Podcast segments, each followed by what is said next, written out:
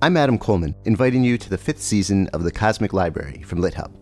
This season, we go on our tiniest reading adventure yet into short stories in the US. But this too turns out to be almost all encompassing. I think short stories are essentially brief encounters with felt life. That's Oxford literary scholar Andrew Kahn, who gives us a deep history of the short story. And we hear from the New Yorker's Deborah Treisman, who explains her work as an editor of short fiction you know, if you are melding with another person, you don't turn that person into you, but you get to know the ins and outs of that person. So, and it's it's sort of like that. I always feel involved with the stories. We bounce around between the history and current life of short stories with the novelist Justin Taylor. The nice thing about it going out of fashion is that it really frees you up to relate to it in a different way. This being the Cosmic Library, we make sure to go way beyond US short stories too. Here's the Washington Post critic, Becca Rothfeld. A lot of Kafka short stories, I think, gesture at or describe um, sort of nightmarish geographies or architectures. And the actor Max Gordon Moore reminds us just how wild short stories can be. With a reading in its entirety of Wakefield, the intensely strange, classic Nathaniel Hawthorne story. He had contrived, or rather, he had happened to dissever himself from the world, to vanish Get ready for all that and more in a season about short stories, small windows into vast universes. It's season five of The Cosmic Library, available soon wherever you go for podcasts.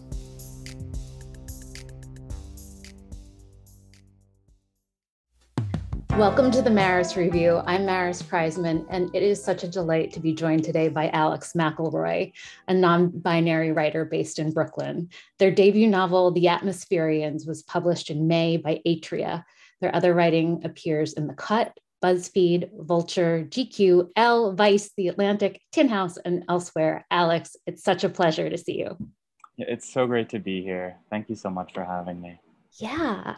Um, Alex, the Atmospherians is a satire that feels like a, a weird um, prediction of, about the future. yeah. Um, tell I'm me coming out about, as Nostradamus right now. This is my yeah. You do have a character named Cassandra. And yeah, exactly. Yeah, who uh, visualizes futures. So, yeah, yeah, yeah, yeah. It's it's scary.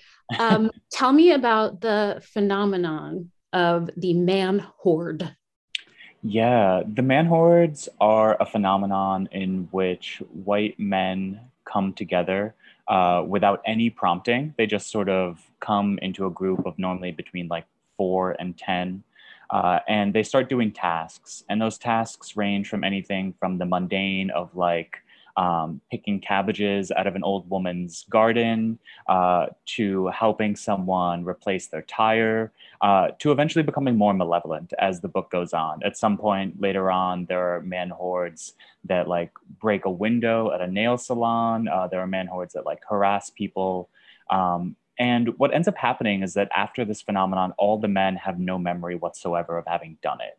So it ends up being almost like a biological phenomenon where they engage with it and then they move on, have no memory whatsoever of it happening, and then they just sort of like go back to their lives.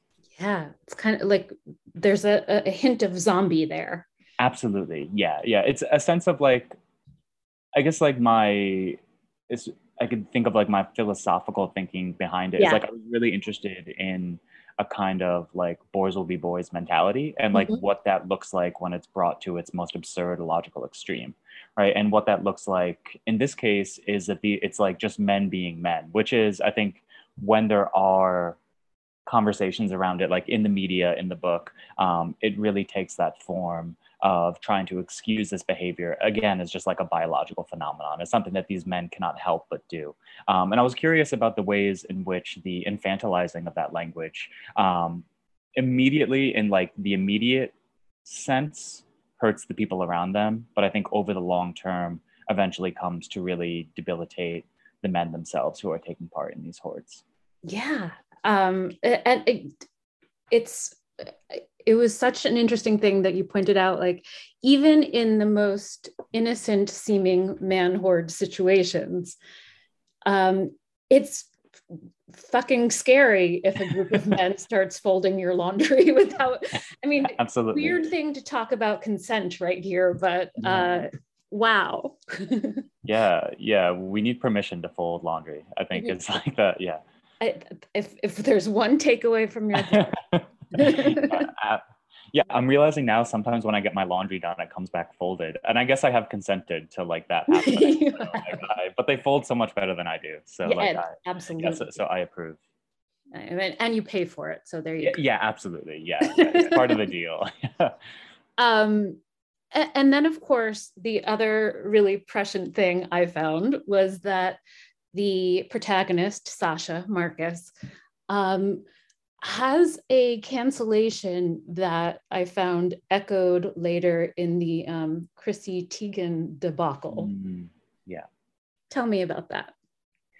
Yeah. So what's interesting, I, I, guess like I would say like a difference between like Teigen and Sasha is that um, Teigen has a lot more power than Sasha yes. does. And I think that that's a real undercurrent of this book is like what happens when a generation of people who don't really have a safety net end up going into like an influential influencer career right and yeah. i um, this is like a much very far away from the question that you asked um, but i was sort of obsessed with this book um, kids these days by malcolm harris uh, and in that he and it's the making of millennials and it mm-hmm. looks at the economic conditions that are unique to millennials. And that was a huge influence to me when i was working on this book.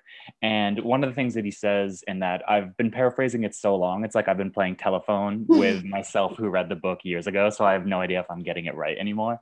Um, but i think of it as like there are three ways to make money as a millennial, which is to be a superstar athlete from age three onward, um, to be an absolute savant and get into the best schools from age three onward, or to accidentally go viral.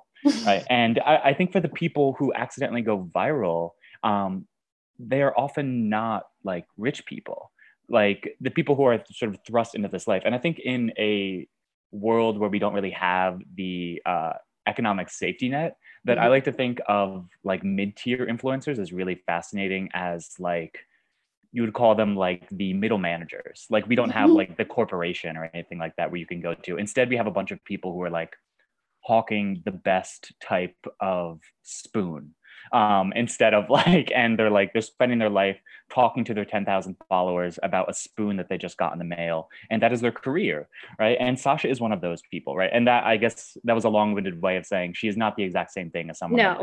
Yeah. Um, and which I think is important for, I hope, creating some empathy with her. But essentially, what happens is she has a guy who's harassing her. He's just become obsessed with her. And she more or less tells him to fuck off and says like the world would be better if you weren't in it. Um, and then this man ends up killing himself and blaming her for it. Uh, and that is that happens pretty early. I don't think i'm spoiling anything. No you're not spoiling um, anything. yeah. um, but uh, yeah so she ends up um, after this man kills himself, she ends up receiving the blame for that, and she becomes sort of the uh, the target of a lot of right wing activists, the target of a lot of men's groups and she just can't find work anywhere. Her name is kind of thrown in the mud. She can't get a job. She's sort of stuck in her house because she had nothing. She has her only sort of foundational job is that she is a host um, at a uh, Midwestern fusion restaurant called Gravy. Spelled uh, with two E's with two e's yeah absolutely. Not not as you would predict. Um, yeah that is um, but she works there but even after her um, brush with fame she loses that job um, because even her work there um, is sort of tinged with the infamy that she receives. And i guess like my point of that and, and i think what's like um, to uh, wade into the dangerous territory of having a take about cancel culture um, I would say that I think the what has been clear over the last few years is that when cancel culture actually happens, it normally hurts um, more vulnerable people than it does um, people like Bari Weiss, right? Who's fine and is now making like a million dollars on Substack. You know, it's not um, the people who will like legitimately be canceled and like lose careers are the people who can be tossed aside a lot of and i don't and i think sasha has like a lot of privilege so she's not like extremely vulnerable um but she is someone who does not have the safety net of like parents to go to she's yeah. not someone who has um like a 401k or anything like that that she can like pull off. She just has dwindling savings. Um, and I think it's easier for her to be um, pushed aside because it would be inconvenient for people to take her side. Yeah, and it it you show just how much influencer culture is so individualistic and there there's no community in, involved. There's no there's she's an entrepreneur girl boss on her own. And so if that gets taken away there's not much left.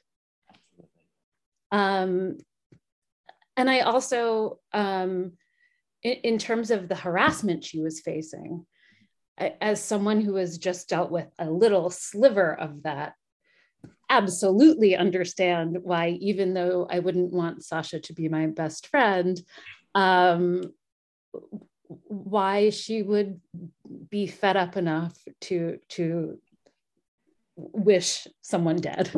Yeah. Um, which is again very different from Chrissy Teigen, who just like didn't like the looks of this lady. yeah, exactly. Yeah, again, there's like a, but I think the I think the through line is there, right? I mean, there are resonances between the two of them, absolutely. And I think, um, you know, for the same reason that like, um, about to make a very um, extreme comparison, but think like if, if we think of like celebrities as like Greek gods or something like that, like that argument that gets thrown around, right? Then like, how is Teigen like a metaphor for something that happens individualistically and um, people who live whose lives aren't notorious? Um, mm-hmm. So I think that that I think definitely the resonances are supposed to be there, and yeah. So and Teigen is happening at a much different scale, um, but I guess like the shape of it is still there, right? Like the. Yeah. Yes, I, I don't think John Legend has left her or anything. But, uh, yeah, yeah, exactly. Yeah, she still seems pretty fine. Sasha yeah. loses her uh, boyfriend, but not yeah. the same level. Yeah. Um, he was not the same level of talent as John Legend. Oh yeah, yeah. The world is racing to get back to normal and start meeting up in person again. But after this past year, getting back to feeling normal takes time. As much as I've loved seeing friends and colleagues IRL again, with that excitement comes a good deal of dread. If you're feeling overwhelmed by it all, you're not alone. It's important to find the support you need to face those feelings and move forward. We all talk to our friends when we're experiencing issues, but they don't always offer the advice we need. Getting unbiased feedback and advice from a licensed professional can be refreshing and actually rewarding. More than 50% of Americans struggle with their mental health. We all need help sometimes, and asking for support when you need it is actually a sign of strength. Talkspace works around your schedule at your convenience. Send and receive unlimited messages with your dedicated therapist in the app and schedule live video sessions with your licensed therapist from anywhere. Whether you're experiencing depression, anxiety, or other problems, Talkspace is the number one online therapy platform to help you sort through any issue, with thousands of licensed therapists available to match with you. Talkspace therapists are experts in dozens of specialties. Start feeling better with a single message. Match with a licensed therapist when you go to Talkspace.com and get $100 off your first month with the promo code Maris Review. That's $100 off when you use code Maris Review at Talkspace.com. Such a big part of probably what Malcolm Harris is talking about and and you're showing in this novel is that the attention economy has become the main economy for a lot of people um, and so i found the title of the book incredibly interesting explain what being an atmospherian means yeah so being an atmospherian um, is being an extra, being a background. Um, I stole this term. There are like levels of like gratitude that I have to give for this being the title of my book. I essentially had like a book without a title, and then I listened to this um, 99% Invisible podcast about atmospherians. uh, in which it describes sort of the role. And then uh, my former partner, she said, um, "Oh, that would be a great title for a novel." And and then I like asked if I could use that, um, and and that eventually became my novel title. Um, but I think the idea of it I was really struck by, right? In which, um, and I do think like influence comes from like all these different ways. Like we're always just sort of like cherry picking uh, from whatever we sort of pass in the street. Um, but to be an atmospherian is to be in the background. Uh, for the cult that Dyson and Sasha produce, um, Dyson sees it as a as something to strive for. Um, for these men to rather than try to be at the center of things, to have power. They should instead strive to be in the background, let other people go in front of them. Um, and Dyson is someone who is a career extra in films. Uh, he is films and TV and commercials. Um, he is also, I guess, I would say like a magical extra, um, yeah. which is like um, also sounds like the worst like Disney movie of all time. the magical um, extra. Yeah, the magical extra. Um, so, but he is someone who, whenever he appears in the background, um, whatever he is in does phenomenally well. Like um, people buy whatever ad he's in, people watch whatever show he's in. However, whenever whenever he is given a main role, everything collapses. Um, and he is really disturbed by this in ways that he doesn't really want to let on. He talks about it to Sasha a little bit, but that's really it. Otherwise, um, he is someone who uses his own history and his own, uh, I would say, failures and his own. Um, what to say failures and flaws um, to create a like philosophical framework for how people should be right? And i think that that's something that happens in like a lot of ways for dyson. And something that happens with how he treats food and how he sort of uses that. I guess i was thinking so much about the ways in which dyson understands that maybe what he's doing he's embarrassed by how he has been cast aside as an actor and he is ashamed of how he treats his own body. And rather than try to deal with those things he instead tries to impose them and make them and normalize them through other people right? Like if you can just like it's as if like if he can reach like the 51% threshold of like other people doing this it will no longer be abnormal. It'll just be what everybody's doing right? And so he's like literally trying to like taint the water of like other people's lives rather than accept the ways that he in fact needs a lot of work yeah and it's and, and Dyson and Sasha, Sasha, but especially Dyson is so good at. I mean, of course, he wants to start a cult. Like he's going into this wanting to start a cult because he has these ideas um, that he's mostly made up or you know yeah, yeah. um, used his experience to um, to come up with an arbitrary list of, of things that are wrong and um, wants to provide an easy answer uh, to to try to help people. Yeah. Um, and then and then of course, the way for a cult to succeed is to get attention. So the atmospherians are all supposed to be in the background, and yet they need a spotlight too. Absolutely. And I think that that's something that I was really interested in. A couple of the reviews have brought it up and I've been I've really loved the reviews that have been have noticed what is essentially a contradiction at the core of this book and I think that that's was absolutely intentional. It wasn't like whoops. um, yeah. Um, should have seen that one coming.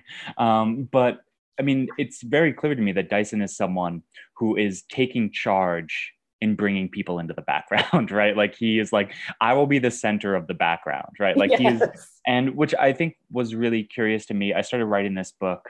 Um, it seems like everyone started writing their books who came out this that came out this year, like at the turn of the Trump presidency mm-hmm. in like 2016. Mm-hmm. Um, but I was really curious about what seemed like grifter culture, which is like obviously did not appear um, when Trump was elected, um, but as uh, Kevin Young wrote about um, in Bunk, right? Like it's a huge American tradition. You know, Melville was writing about it in The Confidence Man, like a century and a half ago, right? So like we, um, so it's always been there and it's been really integral to like the American experience. And I was curious about just how people take advantage of the desire to help Um, and that seemed like really without even knowing it. Like, I don't think Dyson and Sasha know that what they're doing is wrong. They just have, I, I think that there are people who have been, which is also really interesting to hear this book called like an internet book because very little of it occurs online. Please, yeah. But I do think that my characters are poisoned by the internet. Um, it's a, again, it's as if that language has come to them um, and they are like, you know, we don't really know what to do. They're in crisis. We're all in crisis. We don't know what to do. And they think, what can we do to help is essentially the driving purpose for the cult.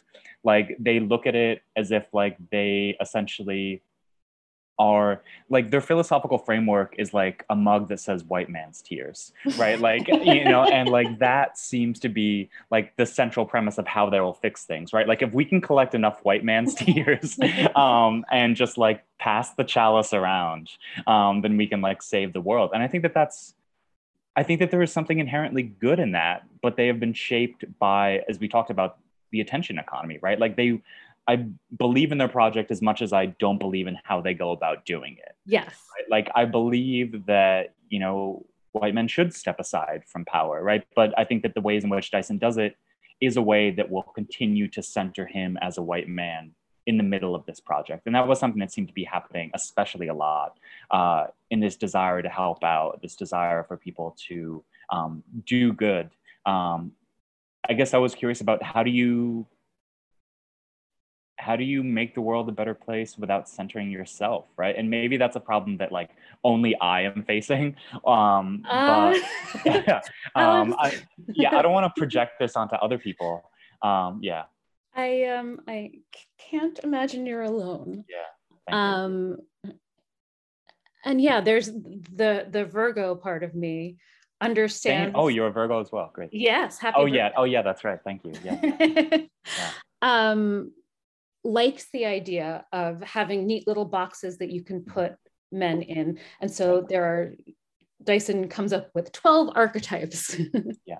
of the kinds of men you might experience.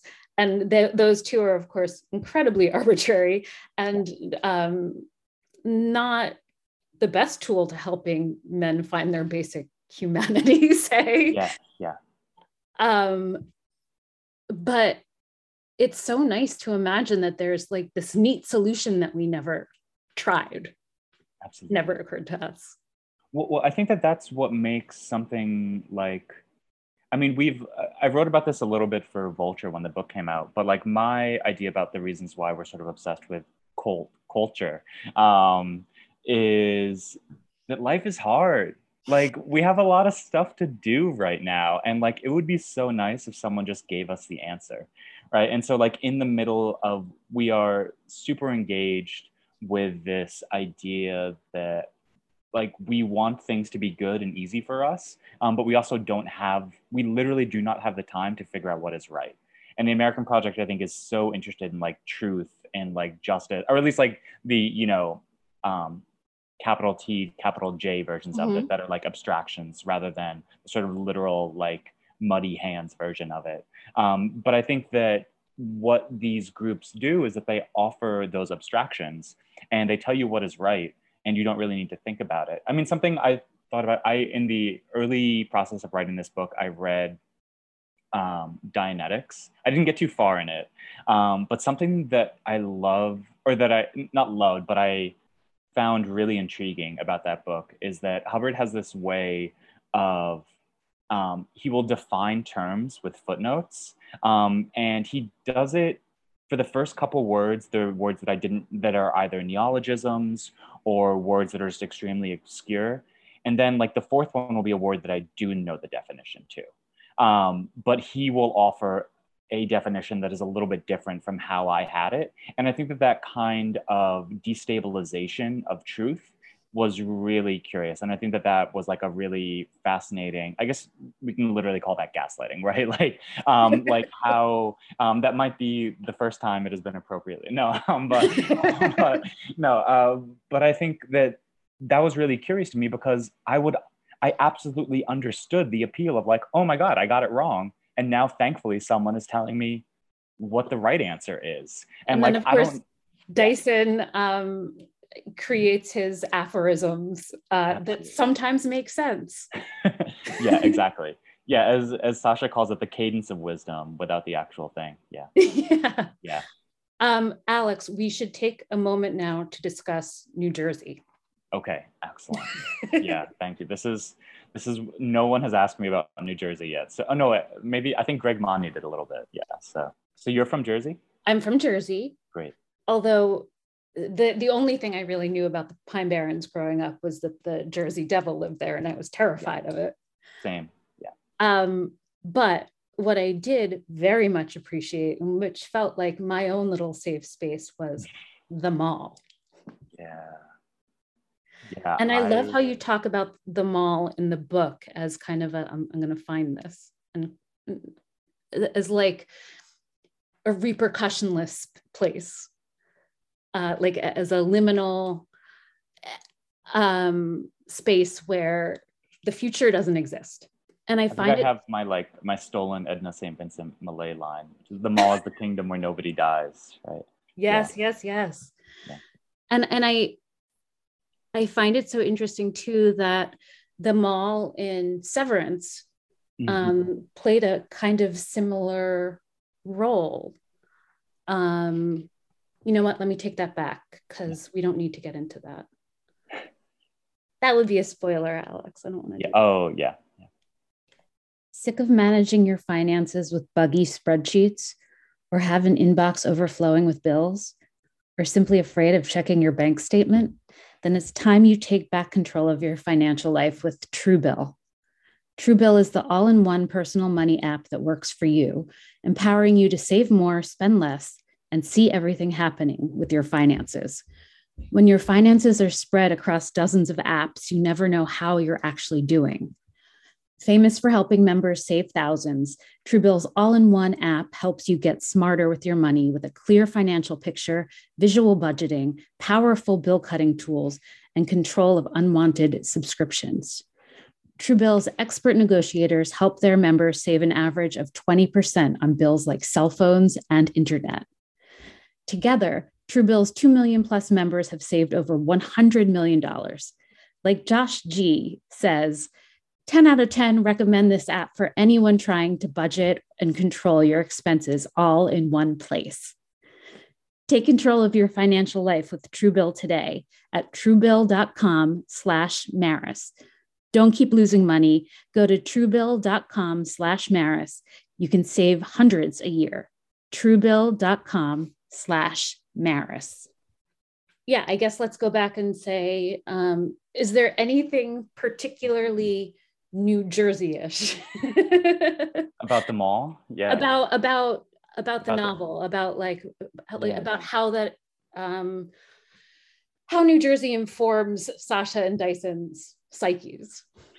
Yeah, I mean that that's so hard to know because like this is the type of thing that like um I should probably like work out with like my therapist and maybe like a past life reader or something like that. Like um, there's something so like spiritual about the way that like new jersey probably informs this book. Um, I, I, think of i mean for dyson and i think new jersey is a place of elsewhere. At least it always has been for me growing up and especially i grew up in small town jersey. Um, so there was never anything to do um, where I was from. And so the desire was always to be to another place. And I think that that, um, I think I can, you know, stretch that out into this kind of like metaphor of striving, right? This desire to be elsewhere. And I don't necessarily think that striving is a bad thing. Um, I, I, think that it again, that's sort of a term that is weaponized against people who are more vulnerable. Like um, that, like if you are striving, you know, then it's seen as like a problem. Whereas if you just crush everyone beneath you, then it's like totally normal, right? And yeah. people who are allowed to crush um, versus people who are like um, pushed aside for striving. Um, but I think that definitely that sense of wanting to be elsewhere is a huge part of this book right? And I think it's also what was important for me, like for the longest time, I wanted this book to be set in Oregon. And there was really no reason for that other than that, like, I went to college there. And so I was like, oh, like that would be like an end. Um, Rajneeshpuram was there. So I was like, you know, thinking about that cult and about this idea of like um, the sort of go west and remake yourself sort of ideal. But eventually I came to terms with that, like, I think a lot of novel writings, you just need to like pull from like what you know, right? And like, and I knew New Jersey and I could write about New Jersey in ways that I could never write about um, about Oregon. And I knew like how the state the state was set up. I knew where people could drive to. I knew um, that there was a sense New Jersey for me was also seemed like a place of failure. And I don't mean that in like a um, like everyone from Jersey is. I just mean I very much at like 18 went to school across the country because I was like, I need to get out of here. This is my home. I want to go someplace else. I want to either like go to the city or I want to, um, you know, go across the country and find a new life for myself. Um, but I also think that it was absolutely necessary. I think any sort of project that moves into a new self risks eliminating the foundation that allowed you to even move. That, that seems like extremely like wishy-washy. Um, but I think that I was really interested in like the holistic environment that would allow these characters to want to do the things that they are doing. There's also a, it's like that would give them the sense that like like for Sasha like returning home to her hometown is a bad idea. It is a failure. When she goes back with her boyfriend Blake, she's embarrassed mm-hmm. in a lot of ways. For Dyson, he's returning home and he thinks they think that they can remake themselves back in this sort of crucible of childhood where they're like essentially, and because it is their home state, like it is that sort of crucible of trauma for them, right? Um, so they need to adjust to that. There's also, as I think I put when Sasha describes New Jersey early on, like New Jersey is like the little sibling to New York. It's always in the shadow of another yes. place. Yeah. And so these are characters who are also constantly in the shadow. Even when Sasha is more influential than, say, Cassandra, um, she is still in Cassandra's shadow in a way because Cassandra's wealthier than her. She has greater connections. Um, even by like the marker of like, as Sasha says, like I had more followers than her and like a greater sort of reach. Like Cassandra knew more people. Cassandra, yeah, exactly. Cassandra knew how to get into the parties, and that was like more important. And for Dyson, he again is always wanting to be more, and I think exceed his own limits. That's a, I think there's a world in which Dyson could just be like, actually, I could just be a great extra and then live his life, not really want to do anything. Um, but instead, he continues to strive for what he's incapable of doing. And I think that ends up being his real downfall by the end of the book. And you are, of course, so good at showing that body image issues are not a on a binary. Yeah. and um, yeah, Dyson growing up as playing the role of the fat kid Yeah. um, comes with its own bucket of trauma. Absolutely. Yeah, I mean, I think just like the elimination of like who he might actually be, right? This constant performance of being something for other people rather than being himself, um, which again eventually catches up with him, and that he he knows how to perform himself. He knows how to like, as you say, doing the performance of the fat kid, um, and then later on in life as he quickly tries to um, detach from that self to like lose weight very quickly and dangerously um, it ends up being its own kind of problem which i think again probably relates to my very um, woo woo if you like lose the foundation of who you are like you risk a great deal of um, like psychological damage because that's what happens to him he just wants to leave behind that other younger self without actually seeing the ways in which he can um, love that younger version. And of course, diet culture is as American as hucksterism. I mean, they're they're intimately combined. Right. Yeah. Alex, this has been just such a pleasure. Um, before we go, please recommend some books for us. Okay, great. So I'm actually doing an event with him tonight. So maybe this is cheating, um, but I highly recommend Image Control by Patrick Nathan. Um, I've absolutely loved the book. Uh, I'm really excited to talk to Patrick. It won't be tonight when you're listening, yeah. um, but um, um, it was a great event, though. yeah, yeah it, it, it was an excellent event. It was an um, excellent. Find the recording. Um, but Patrick is extremely smart, and I think it's one of the first. It's dealing with a lot of the same themes of my book. Um, in how it is engaging with visual culture, how I think it's also engaging with forgiveness, wrongdoing, how we sort of make right. Um, our own mistakes. Uh, another book, and I will say like is like hugely influential to me as a writer. Um, the stories of Deborah Eisenberg, I think, are really incredible, and I think tonally were pretty different. Um, but her willingness to, I think, stare into the face of contradiction and hypocrisy um, was always so moving to me. And I think I find I, that in your descriptions, Alex. Okay, thank you. Yeah. Um, that's yeah, the best compliment. But yeah, I, I love Eisenberg's work and someone who I like return to all the time, especially when I'm like stuck and unable to write. So absolutely recommend her. Love it. Um, thank you so much. Yeah, thank you for having me. Thank you for listening to the Maris Review, and check the show notes for the books we discussed on here today.